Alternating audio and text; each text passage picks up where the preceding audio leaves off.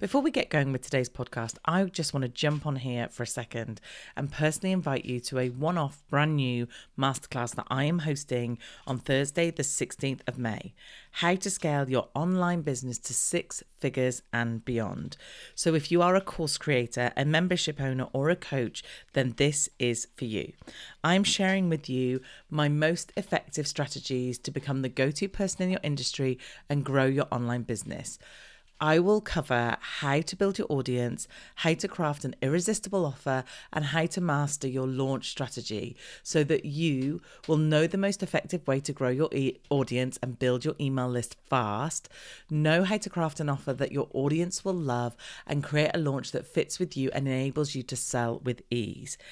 And why should you come and listen to me? Well, I started doing this almost 10 years ago. And the very first client I worked with back in 2016, I helped him launch his very first membership. He had a done for you product and a one to one product, and we created a membership. In his first launch, he got 130 members, bringing him in about 60,000 in income every year. Now, he has built a suite of online products that is bringing him in way over six figures every single year. This is going to be an awesome masterclass. You're going to get so much good stuff to take away with you to be able to use in your business. So, to grab your free place, go to teresaheathwareing.com forward slash masterclass, and I will see you there.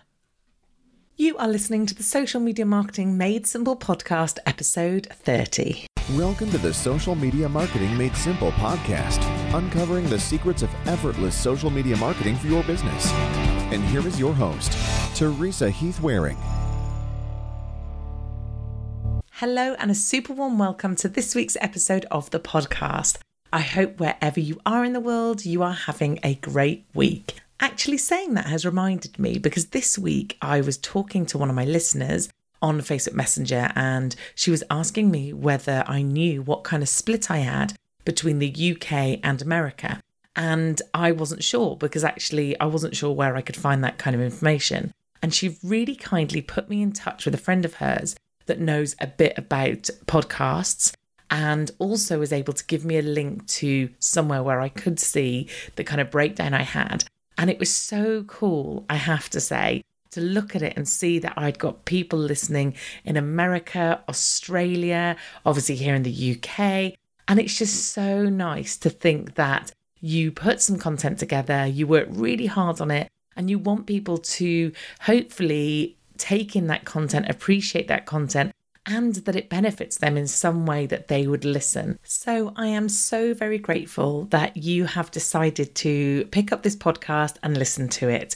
I really do appreciate you being here. And I really hope that you have been enjoying the interviews that we've been doing so far. So far this month, we have had Pat Flynn and Amy Porterfield which, as I said last week, are like kind of dreams come true for me.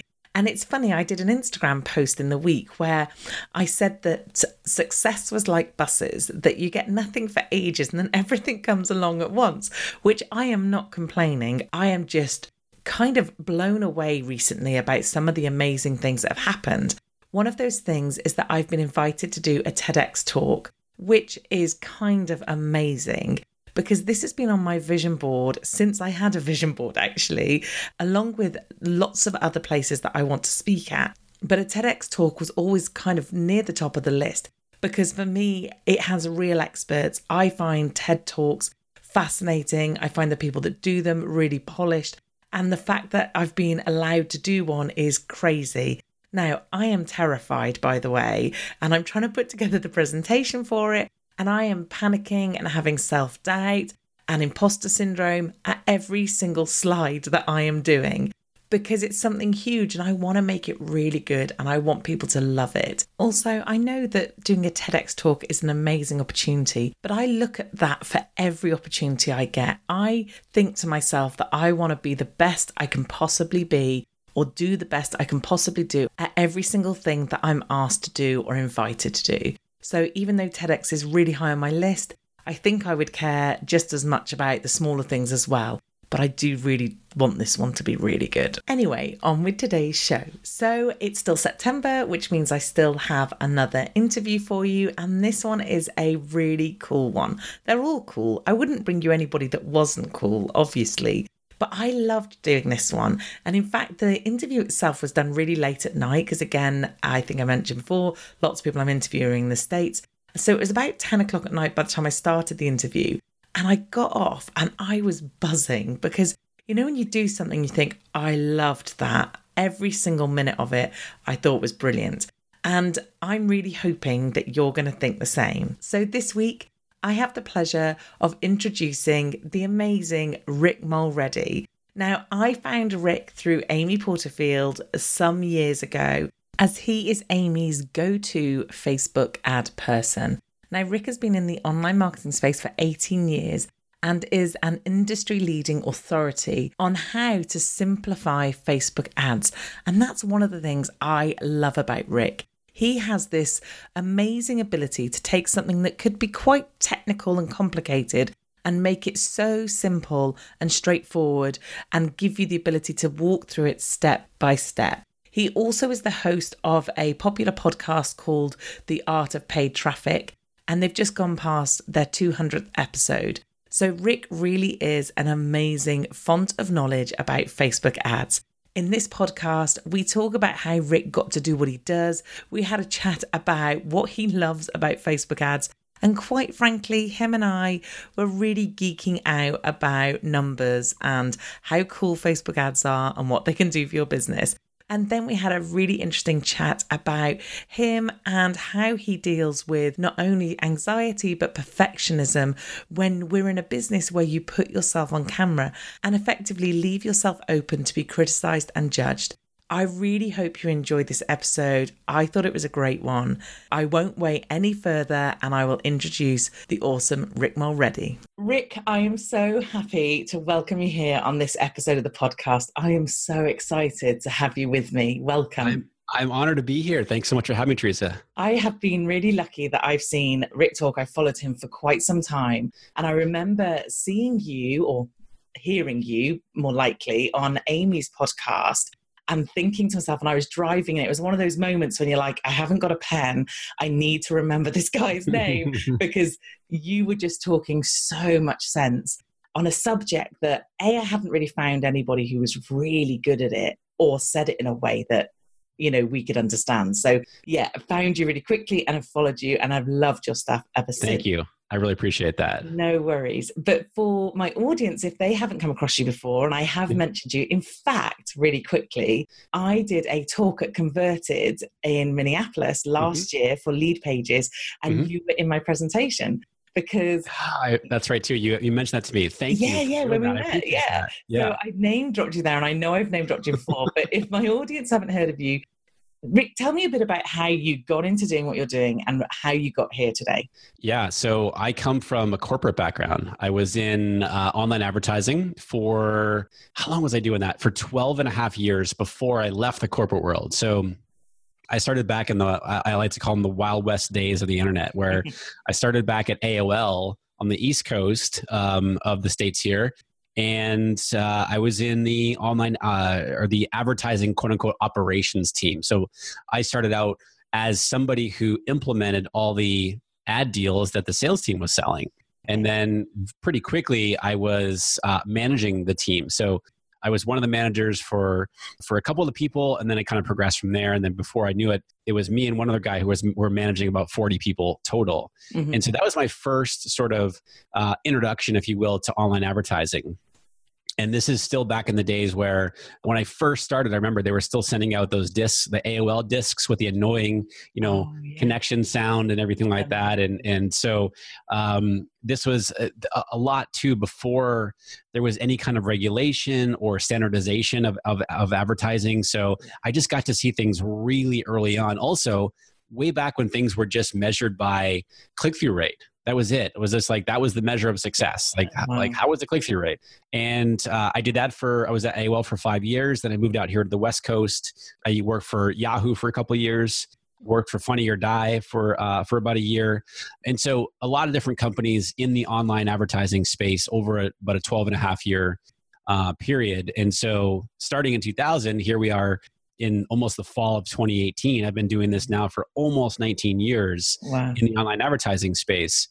And I, I love, I mean, obviously, I love this space. The whole world Yeah. of online marketing and advertising is just, I love it. And I can talk about it for days. I've just seen so many different iterations of it and Yeah. also worked in so many different parts of it from back in AOL was just like standard banner ads. And, you know, things got a little bit crazy when we were doing like animated GIFs, that Yeah, sort of yeah. thing. These Yeah. were, You're were like- deal back then. I'm changing the world here. exactly. And then, you know, and then when I was at Yahoo years later, you know, then it was more like we called it rich media, where there were um, interstitials and things moving around the screen and all that type of stuff, and search and and then when I was at Funny or Die, this was a branded entertainment. So these are big production videos that are that we partner with brands on and stuff like that. And I did contextual advertising at another company. So I've just kind of seen the whole gamut of online advertising and online marketing and what you know what works for big brands and and you know what the accessibility i guess you could call it for small Mhm. businesses and that was really the the reason or that was a reason why i got into facebook ads yeah. was because i was at these big corporate jobs and, and companies working with and for some of the biggest brands in the world Mm. but i was also number one i was starting to get an itch of like i want to do something else i want to do my own thing i want to get out of Mhm. corporate i didn't really know what that was but what i was seeing though this was around 2010 or so i was seeing what was happening on facebook and i was seeing the ability for small businesses to market themselves on a platform that wasn't costing them a lot of money Mhm. and so I sort of, because of my advertising background, I gravitated towards the advertising side of Facebook. And I Mm. just, I dove in in 2010. I said, you know what? I want to, I, I need to figure out something. I want to leave the corporate world. I don't know what that looks like. I don't even know what, I've never been an entrepreneur. I've never run my own Mhm. business or anything like that. But I knew I had this itch to do something like that. And so I said, you know what? this is sort of what's in front of me right now from a Facebook ads perspective. Let's Wow. try it out. And so I dove in, started teaching myself, started running some campaigns. I ran some campaigns for friends. And so, long story short, as I left the corporate world in 2012, in the fall of 2012, Mhm. fumbled around for 15 months, had no idea what I was doing. And then finally um, got some coaching, got some direction in January of 2014, and started the business that I have that I have now. And we've been growing Mhm. um, over the past uh, full, uh, almost five years now because we're, we're at the end of August here. So a little over four and a half years, and things have been awesome. It's been an amazing ride. That's so cool. And and actually, one thing that I find really interesting because your story is uh, fairly similar in the sense that I came from corporate as well. And in fact, I was listening this morning to uh, I don't know whether you know Carrie Green. She's a Female Mhm. Entrepreneur Association. Yep. And she, I was just listening to her audiobook, and she was saying, you know, from a really young age, I was I'd started my own business, and then I was listening to something from James Wedmore the other week as well, and he was saying the same. And I was Mhm. thinking, do you know what? I never did. Like, and I don't know about you, but I never had the the inclination at all for a long time. Yeah, I was just talking about this this morning with somebody else. Like, I don't come from an entrepreneurial family. No, Um, no, my dad was an auto mechanic. My mom, when I was growing up, was a pediatric nurse and then later uh, a children's librarian. So I don't come from that entrepreneurial background. However, when I was a young kid, I was best friends with a kid in my neighborhood who did have that entrepreneurial kind of, he wanted to do his own Yeah. thing. And so we used to do, I was just, I recently told my wife this. She's like, she thought it was the weirdest thing ever. We used to dig up dirt and sift it like this in like wire mesh. Okay. And then we used to put it in little Ziploc bags and take it around to homes in the neighborhood and sell what we called sifted sand. And we, we would position it like this was great to to grow plants in. You know, like yeah, like we always got like the pity dime from people, but they were just like throwing it in the trash right after that. and it didn't um, take off, Rick. I don't understand. It did not take off. No, we did not end up selling that business or anything like that. it's really Uh, weird. we would hold magic shows at his house and we would invite neighborhood kids like you know to to they would have to pay to come or i remember we would, we would do like halloween haunted houses in his basement and invite neighborhood kids but you know even though i was part of these little entrepreneurial ventures that we were doing it wasn't dri- it wasn't driven from me like it wasn't Like the, these were driven from him. You know, as I think back on it now, it's like, yeah, that could play a little bit like, oh, this is what it's like to do our own thing. But yeah, yeah. these were definitely coming from him. And he's since gone on to, you know, he started his own business and done really, really well for himself. Yeah. But for the most part, the entrepreneurial stuff, like yeah. I don't come from that type of, uh, you know, my family was was not that um, on, from the entrepreneurial side. So I don't know. I, I think it's just more of like I've always been one to want to do my own thing. You know, I grew up in New Hampshire, went away to school in Virginia, so I went away 500 miles from home. Oh my god! And then you know lived in Virginia for 15 years, then moved out to the West Coast, and all my family is in, in is in New Hampshire, and so I've always kind of been that adventurous, yeah. kind of want to do my own thing, but at the same time, I just I don't know really know where it came from. I just yeah. want to want to do my own thing, want to create uh, and work on things that I want to work on and, and yeah. serve people in a in a greater way. Yeah, that's awesome. I was thinking about, you know, calling myself like the accidental entrepreneur or something because mm-hmm. and I don't know about you for a long time I couldn't even call it myself to see myself as an entrepreneur yeah. it wasn't even a word that entered my head because I was just doing what I guess I'd always done but doing it for myself rather than mm-hmm. doing it for a business so yep. I think it's really interesting and actually you and I had a conversation when we did meet in San Diego about coaching. So it's interesting that you said mm-hmm. you got your coach because I actually asked you a question about would you pay for a coach? Do you mm-hmm. think you should have a coach? And you said to me, everyone should have a coach. 100%. Um, Yep. And and actually, you know, I'm not blaming you for this, Rick, but I'm just saying that I now have a coach who I love and is amazing. and yeah, and she's awesome. And. I get it and I see it. But actually, one thing that I think I love having a better coach, and maybe this has uh, helped you as well, is that I needed the help on me and working on me as an entrepreneur yeah. rather than I didn't need the help doing marketing or social media because that's what I knew how to do. You know, yeah. I was kind of the the technician in the business, whereas mm-hmm. I needed the help stepping out into being that entrepreneur person. Totally. And one of the first two things I'll never forget. So my first coach was James Wedmore, and you know i will never That's forget the first. For first coach, is it? Yeah, he's pretty good. uh, I shouldn't say that. He's the second coach. Okay. He was the one though that really helped me take things off, or helped me to get things off and running quickly in January 2014. But I remember sitting down with him the first time and, and he said, Well, why do you think you've not made any money over the past since you left the corporate world? And that was 15 months, you know, so almost yeah. in almost a year and a half, I really hadn't made hardly any money. And I said, ah, I I don't know. Like I'm just sitting here. I'm like, I don't, I'm just trying to think about this. And James is very good at not telling you the answer, but leading you to the answer and yeah. letting you, you figure it out yourself. And I'm like, uh, why haven't I made any money? I don't know.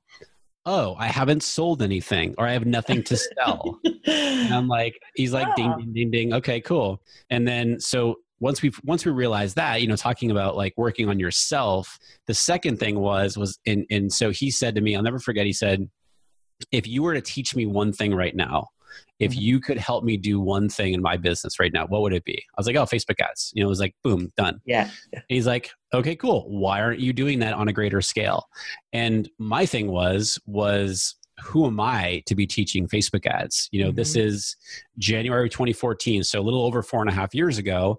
And there's Mari Smith and Amy Porterfield, yeah. who you've had here yeah. on the show. I was like, these amazing people are teaching it. Who the heck am I to be yeah. doing it? Yes, I, I had a corporate online advertising background and know the online marketing space in inside and out, but in my mind it was different when it came to my own business and so those were the first two things i needed to overcome number one i needed something to sell and number two i had to get over the fact that why not me like yeah. who am i not yeah. to be teaching this stuff and so it's a great point that you bring up as far as why why having a coach or one reason why having yeah. a coach is so important it's really awful that we doubt ourselves like that. But like you said, I think sometimes in industries where, and in our industry, boy, there are a lot of people, you know, every man and his dog does social media. Yeah. Um, and you look at these other people, and like you said, you think they're doing it. I don't need to do that. And what was interesting, actually, funny you should bring Mari up, is when I first started, Mari was one of the go to people. And I went and did some training with her and bought an online course or whatever it was. And yet, when you came along, I suddenly went, oh, that's different. And actually, I really liked what you were saying. I really liked your style. So if you had sat there and said to yourself, oh, Mari's doing it, I'm not going to do yeah. it, I'm not saying there's anything wrong with what Mara was doing at all. It was just you said it differently. You might have done it differently. Was there ever any thought that you might choose something else? Like, I am a huge Facebook ads fan. I much mm-hmm. prefer it over Google ads. I much prefer it over, you know, I've done a bit of LinkedIn. I didn't think that was very good. I've tried Twitter, didn't think that was very good. So, mm-hmm. Facebook ads for me is is really big. I love it. Yeah. Was there any doubt that you would pick that over something else? No, not up to this point. And I, I answer that way because who knows what it's going to be mm-hmm. in two years or three yeah. years from now. Yeah. Like, there could be something that, that else that comes along. And yes, I'm known as, you know, the Facebook ads guy, if you will, but at the same time, my gift that I've realized that I've that I have that I have no idea where it came from, but I just it's kind of my superpower is mm-hmm. I'm able to break down complex things and simplify them for people and say, look, yeah. this is why it's important. This is what you do. And this is how you go implement it in your business and how it's going to mm-hmm. help you. And so Facebook ads are a big, complex thing to so many people. Yeah. But with that said, who knows what it's going to be in two years? It might be a platform that's not even around right now. Mm-hmm. And the ability to, to market yourself on that platform is amazing. Okay, cool. So my whole goal is to to help and impact as many online experts and Facebook ad managers and help them grow their businesses so that they're able to help so many other people of their customers as well. And so if that's better done by another platform down the road, then I'm going to break that down for people and, yeah. and show them how to simplify that and, and, and use that in their business. But, you know, up until now, no, it's been, it's been all Facebook, and and, and at this point now, I kind of I group Instagram into Facebook. You know, yeah, from an ad, from an advertising yeah, perspective. Absolutely. I group it in together. And for the past since I've you know been doing this now, so I've been doing Facebook ads now for a little over eight and a half years. It is still by far the most cost effective and efficient yeah. platform to be marketing your business on. You know, mm-hmm. even though costs have gone up, yes, it's been more expensive. It is still hands down the most cost effective and efficient platform. Like I said, yeah. if something changes in two years or whatever that might be, you know, we'll be ready for it. But that that's not changing right now. And I think as well, the skills that you're putting into building a Facebook ad. So I know that you'll talk about the fact that, you know, you've got to know that audience. You've got yep. to understand who they are. Because if you don't, then that is like first hurdle you've just fallen um, and then things like when you're putting the ad together what language are you using what image are you using what what are you saying to that audience where actually should you be saying something different and and I think the actual technical bit of it, which is obviously you have a really good skill of teaching it, mm-hmm. if you had to take those skills, you could easily transfer them to a different program totally. or a different platform if it became the platform to be on. It's what most people get wrong if you will when it comes to facebook ads because they think that the way that you to, to be successful with facebook ads is how you set everything up and you know in working ads manager and of course that's important yes mm-hmm. there's there's complete truth to that however to your point, Teresa, there's this whole foundation of marketing, right? Like, yeah. how do you yeah, totally. understand you? understanding your target audience what is the offer like how do you mm-hmm. how, how, are you positioning yourself how are you communicating that like that is the fundamental stuff that is going to be relevant in marketing your business regardless of whether you're using facebook ads or yeah. some other platform snapchat whatever it is that you've got to know the fundamentals and you've got to don't skip those steps because so many people just want to dive in and say, okay, I want to go do Facebook ads. Mm-hmm. And they dive in and start doing it, which I love. I love the action taking, but you've got to stop and make sure that you understand your target audience understand what your offer is how are you communicating it and just you know what is the voice what does the copy look like it, that's that's fundamentals of of mm-hmm. marketing. That's mon, far, mar, I almost said farketing. Marketing 101 marketing fundamentals we 101 just a new word. We did. We did. Say that we'll confuse everybody. They'll pay loads of money because they won't know what you're talking about. What's that word? Well i can tell you it's going to cost a lot of money. Exactly. Yep. But yeah these like you said these are basics and things that so many people either a don't give time to or mm-hmm don't think are that important. You know, you must see this a lot, and I see it a lot that people just hit that boost button and yeah. go, "Well, I did a bit of Facebook advertising, didn't really work for me, so therefore it's rubbish."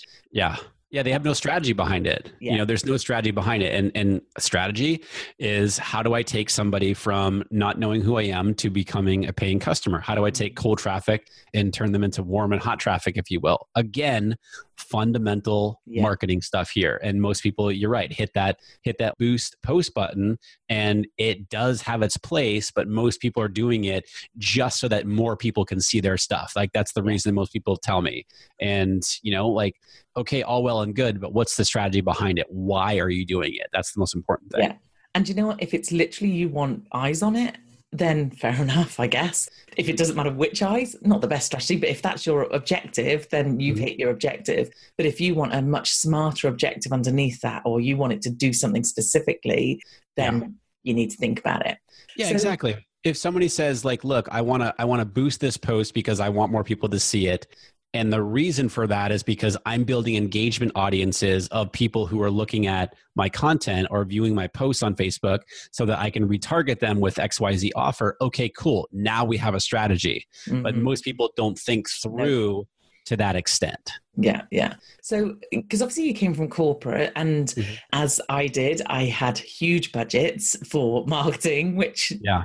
You know, wouldn't you love that in your own business now? But did you feel at any point that, or did you struggle with the transition to go from huge budgets down to teeny tiny? Because when a business is starting out, and I don't know about you, but if someone says, I want to do Facebook ads, I mm-hmm. literally say to them, start on £5 a day mm-hmm. for seven days and test it. Then do another chunk, test it, then another chunk. And then when you start to kind of realize what that's doing for you, then by all means you can upscale as much as you like, but keep that Yeah. budget low. So did you Mhm. did you have trouble going from that kind of mindset of I need a budget of this to have this, or was it kind of fairly easy? I actually didn't have uh any challenges there. And, you know, eight and a half years ago, this is only when pretty much they had the right hand column ad, the like the little Yeah. tiny image. Um, and, you know, the, the costs were super low. This is way before conversions or any of the objectives and stuff like that. This is like just driving traffic. And so the cost per click was so low that it was like, all right, like we can do this, you know, really cheaply. So I didn't have a tough time transitioning with that but that is one of the myths is that they people have to spend a lot of money in order to see results on their facebook ads even with the increased cost you still don't have to to spend a lot of money Yeah. to do it i'm i'm actually not teaching a whole lot these days of like five dollars a day Yeah. Just because the costs have gone up a little bit and if Yeah, you're yeah. looking for conversions you know it really is about reaching as many people as you possibly can to give the algorithm time to and data to work with but with that said i'm still i would say you know look if you're just starting out and your budget's low 10 Yeah. bucks a day $10 a day you know and run it for seven days and see what happens you Yeah, know yeah. like you can you'll know pretty quickly within a week's time whether you're hitting on something and then to, to your point teresa exactly right you just build from there so Yeah. That's the whole idea is like build a momentum snowball from there as you start to see results as you start to see some revenue and profit coming in just keep putting it back in your ads and keep Mhm. building from there I'm interested to know do you think that you can intelligently predict what you can expect from an ad? Because in my head, when people say to me, Well, what would I expect for that? I kind of go, How long's a piece of string? There are Yeah. so many variables to every single ad, even down to is it a particular time of month? Is it Valentine's and everybody's trying to target men? Mhm. What copies on there? What image? What what's your target audience? There are so many variables that if someone Yeah. came to me saying, I want to do this type of ad to these type of people, what could I expect? Do you think you could kind of intelligently go, this is what you could expect? Or are you really like, you've got to try it? It really, I mean, I mean, I've been doing this long enough so that I can, I, I have, you know, somewhat of an idea of what one might be able to expect, but, but it all depends on so many things, like you mentioned, like Yeah. what niche are they in? What are they marketing? Is it, an, is it a, a free lead magnet? You know, is it a webinar? Is it a video series? Are you sending somebody to a direct sale that's inexpensive? Like w- you're right. What what time of year is it? Like there's so Yeah. many different factors there. But I mean, I could give I could give a rough estimate, you know, to people depending on like uh, how much information that they're going to give Yeah. me. But with that said, people do want like, well, what can I expect? Well, you know, you just got to try it. You just got to test it out and see what that's that's the thing is that people try this out and like using the example that we just said is like, all right, if I want to do ten dollars a day for seven days, Yeah. and if it didn't work, people like throw their arms up and say, well, Facebook ads suck and they don't work. Yeah. Well, you only tested for seventy dollars Yeah. and you, you only test for a week okay it's like test something else or change an element here or this is online advertising the the the art of this whole thing which is why i named the podcast the art of paid traffic is that it is an art. You got to test different things Yeah. to find out what works. And then from there, you keep going. But it's the people that are willing to do that are, are going to win, right? Yeah. But again, you, you don't have to start out with a lot of money. No, and and I think that's kind of the beauty of it, isn't it? That, like you said, when I go in and speak to people about traditional marketing, you know, print something, just think, okay, so how much are you paying for someone to design it? How much is you paying for someone to put it in the magazine or the paper or whatever? And then when do you decide that that doesn't work? Because by then you've spent all your money. Whereas with Facebook ads, the beauty of it is that if something isn't working, once you've given it a decent testing bed time, mm-hmm. you can turn it off. You know, you don't have Yeah. to suddenly hemorrhage five thousand pounds on Right. an ad and go, oh, it didn't work at all. You know, you can be working up to that. And then obviously the other thing that you can be doing, which I know that you advocate a lot, is is split testing and is Yeah, totally. is checking and tweaking and moving and and just seeing what difference that makes to your ads. Yeah, it's a it's a puzzle, right? And you're trying to move the pieces around to figure out what where the pieces fit together. Meaning, like, okay, this is the target audience that we're gonna we're gonna start testing out. This is the offer that we're gonna make. This is the image. This is the copy, and you're trying to find out what resonates the most with that Mhm. target audience, right? And it's yeah, it is a game. It's just and you got to be willing to play the game if you want to be successful here. Yeah. So I get really excited when I talk about Facebook ads. This is so Mhm. sad, honestly. But like, and when I Not talk sad. about I geek out about this all day long. and when I talk about pixels and things, and, and people, you literally see some people go, What? It does Yeah. what? And that Yeah. blows my mind. I love how smart the world is now because Mm-hmm. from a marketer point of view, I like numbers.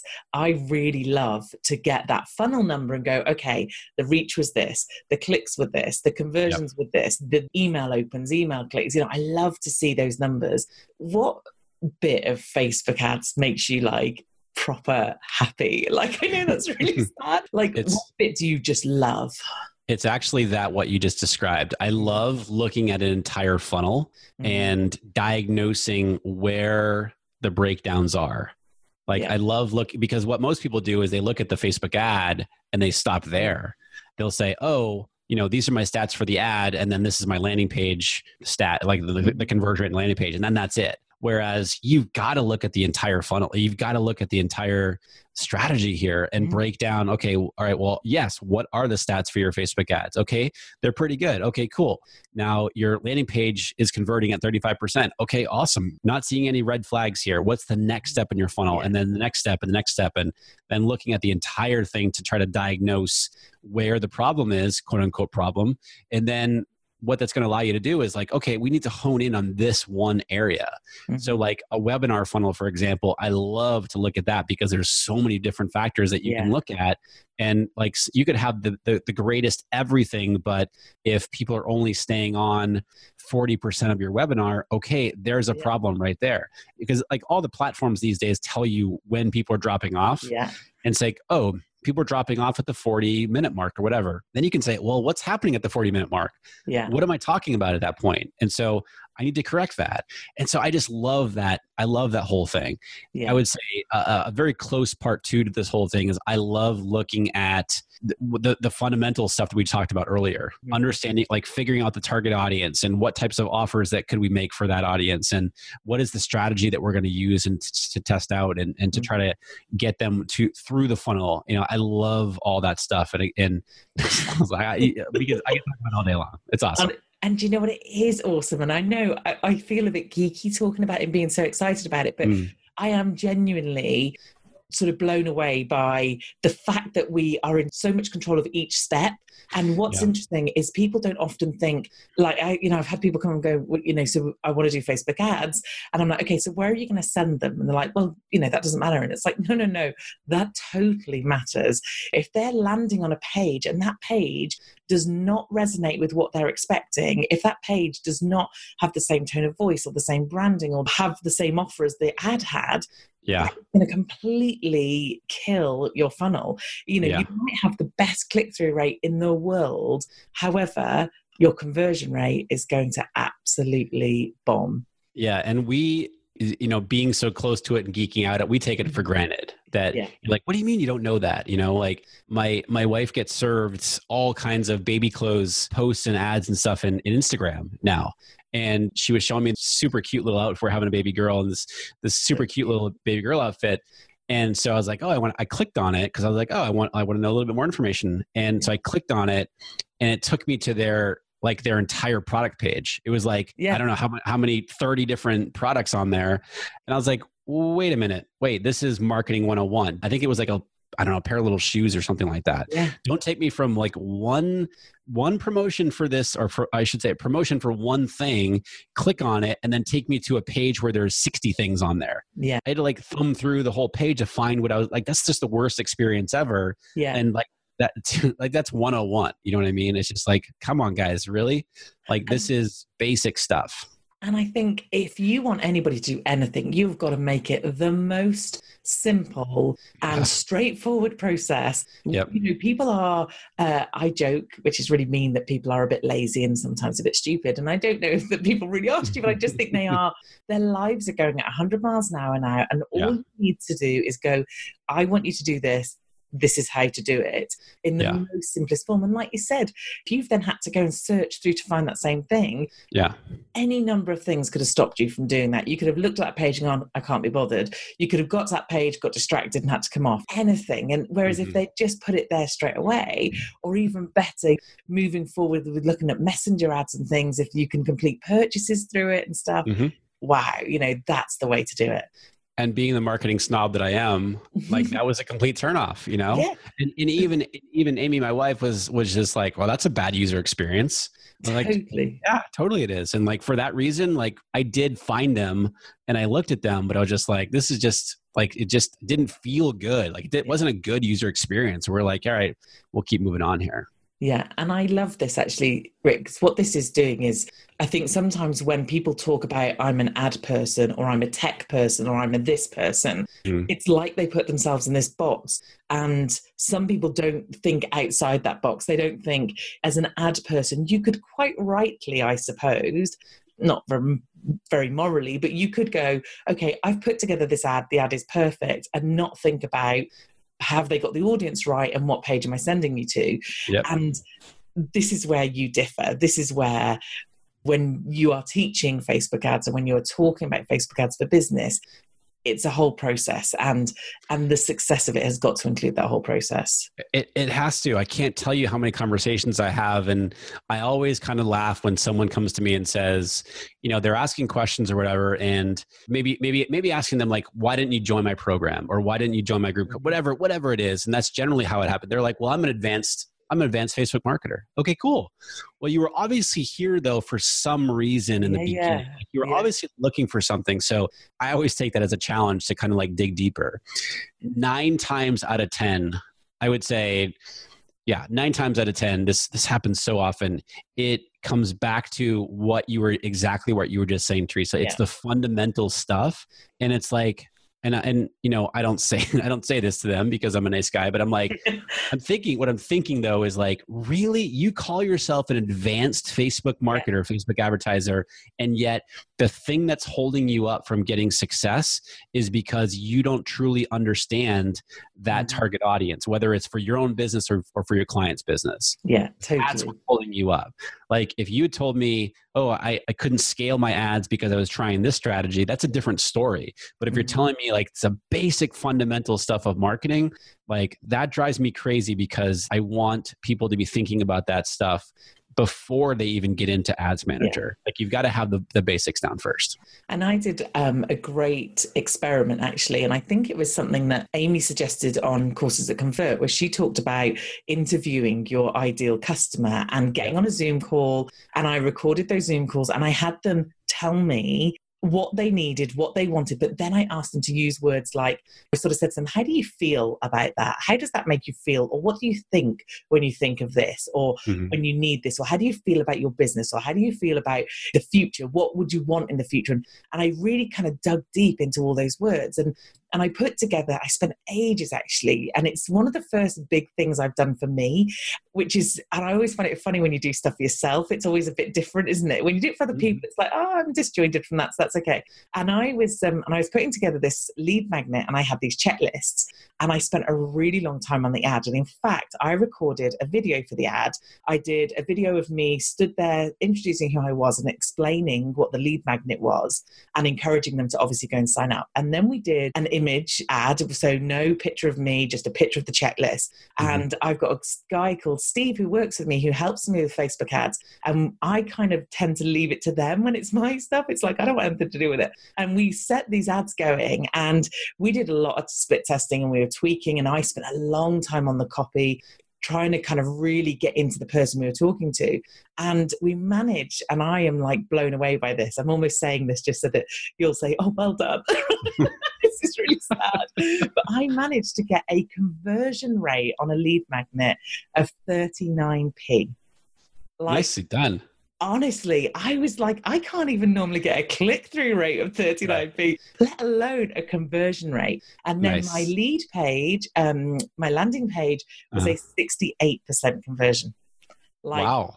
Honestly, I was blown away. But I spent the best part of easily a couple of months thinking and planning yeah. and working it out and really like like you said you know the tech bit in the middle i actually left mostly up to steve and kind of said okay mm-hmm put the ad together, but here's all the elements, sure. and this is who we're targeting, and this is what I want to target. But you know, there's all those other things that as you kind of build them all together, that's I guess for me, that's what made it as successful as it was. I wasn't expecting it to be that successful. In fact, I was kind of gobsmacked, if I'm honest. Um, but uh, you know, I agree. I, I used a bigger budget. I used sort of, I, I think I was doing like 20 pounds a day.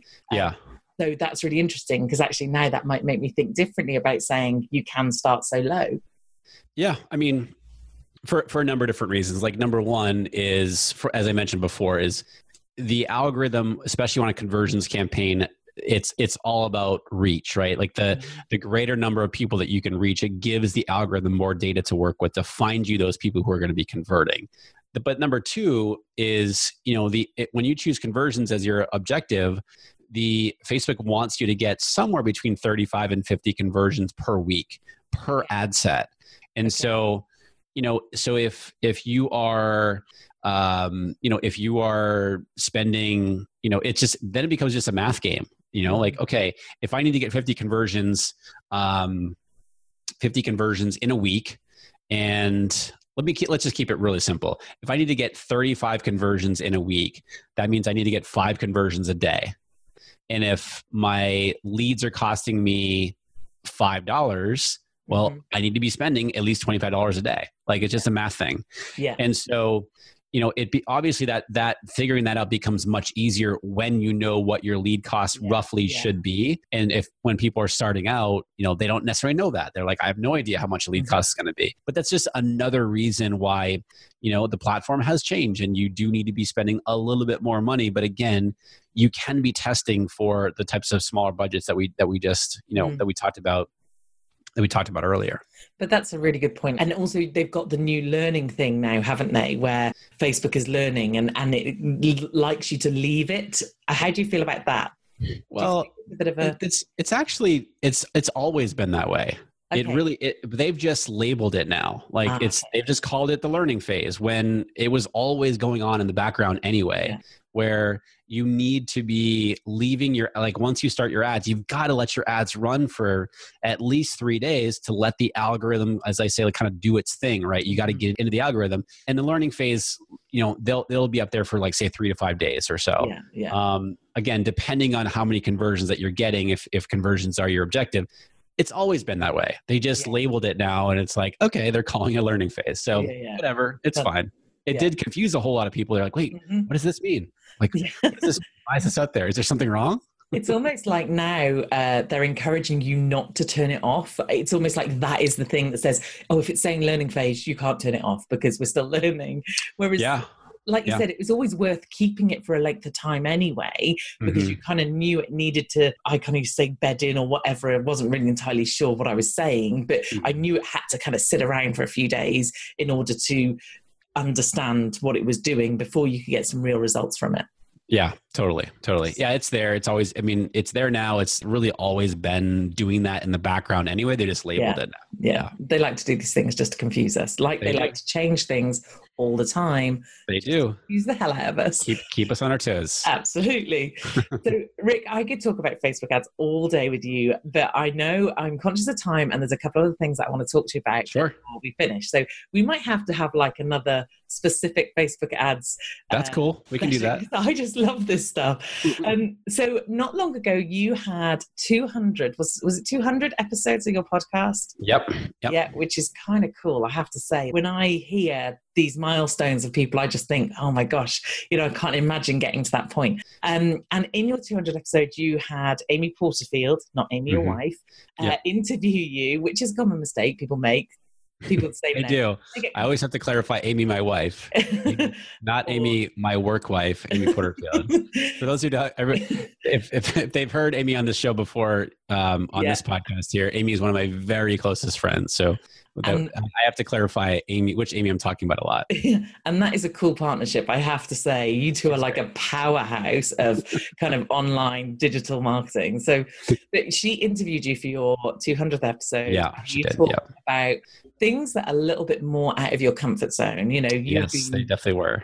excellent coming on camera and talking about what you do and Facebook ads, but it always is kind of a little bit terrifying putting you and yourself and your Yeah. real self Mhm. you know out there into the world so first off congratulations on the fact that you're going to be a dad soon Thank you. Thank That you. so cool and very exciting and your wife amy is beautiful so Oh, thank you. i can only imagine this little girl is going to be just an absolute gem honestly I appreciate that. So yeah and we were just talking before we came on that you're in a new office because obviously Yeah. the baby's having your office Yes, Um, my office is converting. We're we're converting it slowly right now, but I need to get out of there. I was like, we got three months left. We got to get on this here. yeah this is really really exciting stuff so huge congratulations on that Thank you. The other thing you talked about, which I just wanted to pick up on, was in the episode you mentioned the fact that you had had anxiety and also that you had real issues with being a perfectionist. And I was fascinated to hear that because a from an outsider looking in, and I know it's never that simple, but you're very confident on camera. You go on Insta stories an awful lot and have consistently gone on more than most people, I would say, actually over time when I've watched you and lots of other people, you're the one who are kind of consistently on talking to camera all the time. And I was just really interested in as to how you manage to do that and also run your business because perfectionism is probably one of the worst traits to ever have, especially if you're trying to run a business because nothing is ever going to be perfect. So It's the it's the enemy of growth for Yeah. sure. totally. We could talk about we could talk about a whole episode about this stuff here. Um, first of all, I appreciate you saying that about you know how I show up on on camera. Yeah. I've worked I've worked at it a lot. It's it's one of those things where I still have a hard time. Like I, I have an easier time getting up on stage in front of a thousand people and speaking than I do just grabbing my my Mhm. friggin' phone here and hitting record on Insta story. You know, doing a Yeah. story. Like I, I literally have a harder time that uh, doing that. Um, weird. it really is weird I, and it's different dynamic I, I haven't quite figured that out what i've learned though is that and a lot of it's based on feedback from people you know like Mhm. so hearing you say like you know you're great on insta story you're great on video you know i really appreciate that and it makes it easier for me to when i'm having those anxious moments of like Mhm. number one i'm nervous to do this or number two like oh that wasn't bad i'm going to just keep deleting this 15 times until i get it right Yeah. you know it's it's hearing feedback from people saying i love when you walk to whole foods and i'm like really like that's the dumbest Yeah. thing in How many world times do you walk to Whole Foods though? way too much way too much because i live like a block and a half from it um, but people love it and like they they're like you know it's an insight into into you and when you give tips and stuff like that it's just like you know people pick up on just like you were talking about earlier like how i present things you know so Mhm. so people appreciate it and so for so many different reasons i number one i'm like i know that i need to be doing it yeah. i know i need to be showing up and serving the people if i want to have as big an impact as i want to have then I need to be doing these things. And so, and I need to be maybe not comfortable, but at least doing it Mm-hmm. and showing up on on camera. And so, has it gotten easier? Yes. I've also started giving giving less of a crap when I do something. Like last night, for example, my wife Amy and I walked up to Whole Foods to get to get some food, and and I was like, I'm gonna bring my phone. We're just gonna share this little I thing, you know, like and it was great. and and it was like the first time we did it, I was like, that was super dumb, and I was like, but I don't care. I'm gonna put it out. Like she's like, totally, like just do it. Like That's but it's that type of stuff like i had people commenting they're like she's you know because i showed her i showed her pregnant belly and Yeah, stuff yeah. it was just you know just little things like that that people really enjoy seeing so just remembering that that like look like when i'm feeling nervous when i'm feeling anxious or this wasn't good enough just getting it out there Mhm. with the perfectionism look we're all going to be judged you know I, i'm sitting here in this office in in the co-working space people are judging me walking by whatever like Mhm. I can't control that. Like it's natural, like, and we do it ourselves to other people. It's a subconscious behavior, right? It's going to happen. So understanding that we're going to be judged regardless of what we do, we're going to be judged when we just walk down the street, right? So remembering that is going to make it easier to put our stuff out there. Like we're going to be judged. We also can't have a have an impact on people in the world and mm-hmm. do good things if we're hiding, right? So if we're going to hide and not play bigger than ourselves, if you will, we're not going to be able to do that. We're not going to be able to have an impact that we want to have. As far as the anxiety goes, just sort of in general, one thing that, and I literally didn't make this connection until this year. So, like, very later in my life, like, I finally sort of pieced together that I've had this sort of low level anxiety throughout my entire life. Like, I remember back in I want to say I want to say it started in like eighth grade, seventh, eighth grade. And I started to worry. I worried about everything. I li- I remember worrying. This sounds so stupid. I worried about worrying because I made myself sick. And so I would worry of like, oh God, I don't want to feel like that. So I'm going to worry about Yeah, that, which is yeah. like just, you know, yeah, it- uh, yeah, that doesn't work very well. And, and you know i remember my parents sent me to to talk to i grew up catholic and they sent me to a priest to talk to about my anxiety and then my worry and that didn't do didn't do a whole lot of good. And then you know and then things continued like that through high school and then they got a whole lot better in college but then just basically throughout life it was up and down it was up and down like feeling better. And i would say when i left the corporate world to do my own thing things really accentuated. Like the anxiety really kicked in you know because i'm like wait i'm not i don't have a steady paycheck coming in. Yeah. like if i'm going to make money like and support myself i have to do it you know? And one thing i realized after a few years of that is that i have more job security now having my own business than I, when i was in the corporate world because i could show up on a thursday and they could be like hey you're done tomorrow. Yeah, and i'm like uh what you know whereas i control that now yeah, and, and so it has been a journey of dealing with that. And I went through some very dark times that, you know, I think Amy and I talked about it on the podcast a little bit.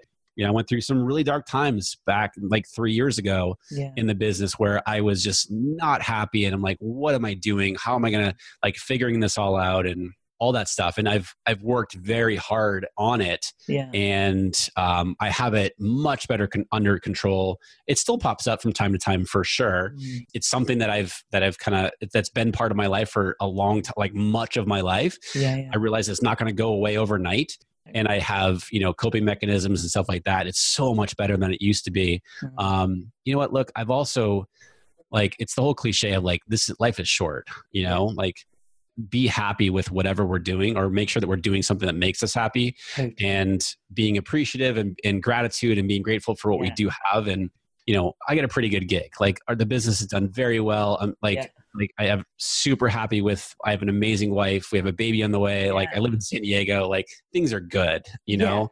I have nothing to be complaining about. And i have my health and and all that stuff so i don't know if that answered your question i kind of rambled there but that's no, a little no, bit not about at all. my journey through that And I loved actually some things said. The first thing uh, that I really liked about that was that you talked about helping others. And Yeah. actually, I think if we can come from a place of thinking, and and actually, you want a business where you are genuinely helping others. obviously we all want to earn some money and we want to be successful, but actually, I think when I talk to you and Pat and Amy and Mm-hmm. Jasmine, all of you and, and me included is coming from a place of I really genuinely want to help people. If I Yeah. can exchange that for money, then brilliant. And actually, when you think about that, that's a great way of then getting, and I'm talking about myself, Rick, not you, over my own ego of, Mhm. oh my God, what do I look like? What do I sound like? That was stupid. Why did you say that? Why did you do Yeah. this? Because I have done a million Insta stories of me talking and deleted them and thought, what are you doing? Totally. And it takes so much effort to go and do that because I look at it and think, oh man, you, you look like an idiot, you know, you're a fool. But actually, like you said, if I'm doing it to help someone else, then suddenly I can take my ego out of it and think, is this helping them? Yes, then you've got to do it. we're And- always our own worst critic critic right i Yeah. mean we're always and and what we think like oh that was terrible other people are like what no that was great and and most people like the more human that you are if you're messing if you're messing up and starting over people relate to that Yeah. you know like the have you talked to jasmine here in the show Uh, I'm speaking to her soon. Yeah, yeah. So, okay cool so wait. so so definitely ask jasmine about that because she and i've talked about that a lot where it's like you could have the the most polished looking video for example but then if you're you know just grab your smartphone and just start you're, you're walking down the street and you start talking to it holding the coffee generally the one where you're just real walking down the street with your coffee in hand is going to do better because it's more relatable to people and so even when you're messing up even when the lighting might be terrible or Mm. whatever you know like oh the backdrop sucks like yeah, yeah. just get it get it out there because that is what people that's what people are going to connect with And and I remember you're going to Whole Food one because we don't have Whole Food, and I love Whole Food. It's amazing. it's the best so if I lived in well, if I lived in San Diego, that'd be amazing. But if I lived over there and had a Whole Food, I'd be going there daily. I can assure you. So, Yeah. but it's stuff like that we remember. We, you know, I won't remember every bit of fact, figure, technical thing that, that you might have told me. yeah But I remember things like that. I remembered you were having a girl. I remember your wife's name. And those are the things that actually, although they might feel a bit frivolous or pointless or Mhm. daft, actually they're the stuff that, that we resonate with. And as humans, we connect with, don't we? Yeah i'm so glad you bring that because i had a hard time i mean and it really wasn't until i mean probably the last say 10 months Yeah. that i didn't talk a whole lot about my like my personal side like my Yeah. stuff if you will and i mean i definitely wasn't talking about the anxiety and perfectionism No. like I, I mm-hmm. wasn't talking about that at all but i mean i'm talking just even something as simple as like i go up to montana three times a year to go fly fishing you know Yeah. like like i i share that stuff like you said teresa like it's it seems frivolous to me like why does anyone care that i'm in a new Yeah. co-working space but yeah. i've talked to five different people today and they're like oh are you in your new co-working space and i'm like because i shared it on insta story you know what i mean like yeah. I took two seconds to share it, and that is what I'm going through right now. And I shared the reason behind it because we're turning my home office into the baby's room. Like Yeah. people, they can connect with that sort of thing. And, and I have found that the more that I've done that, it helps you become more relatable to people. yes. You know? Yeah. um, and just sharing that stuff where I think I'm like, if anybody follows me on social media, especially on Insta or on Instagram, if you don't see me on Insta stories for several days, it's one of two things. Number one, I'm I'm either sick Yeah. or I'm going through a period where I don't think anybody's going to care what I'm doing. Yeah. So like today, for example, is a perfect example. I've done five interviews today between wow. me being on other shows and, and people being on my show. So I've just done Yeah. an interview day today.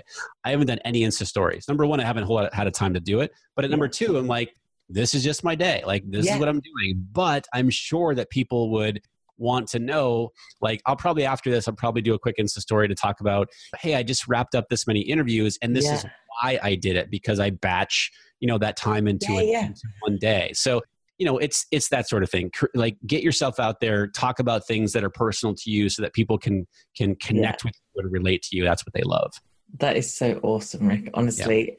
Do you know what? I literally could talk to you all day. I have had so much fun. This has been such a great episode. this has been great thank you Thank you so much for coming on. And I do hope you'll come on again because, like I said, there are a million Facebook questions that I could ask. let's let's do it And I For would love to do maybe something a bit more focused. I just really wanted to get your story across. And Totally. you know get people to understand who you were and things. So Thank, Thank you. I you appreciate it. so much, Rick, and it's been great to have you on the show. Yeah. Thanks, Teresa. I appreciate it. So there you have it. There was my interview with Facebook ads guru Rick Mulready. And like I said, I really enjoyed talking to Rick. It was such good fun. He is such a nice guy. And I don't know if there's something about that part of the world, but Rick, Amy, and Pat all live in San Diego. Crazy, huh? Anyway, they are like the nicest people I've ever met. So I really do hope you enjoyed it. Of course, if you want to find out more about Rick, I will put his links in my show notes. Just go to www.teresaheathwareing.com forward slash 30 and you will find all the links in there, or just search for him on rickmulready.com and you'll find him there with all his links and a link to his podcast. Next week's interview is not one to be missed, and it's the final one to round off September. Although obviously interviews will be back, I just wanted to fill September with some great interviews. But next week's is such fun.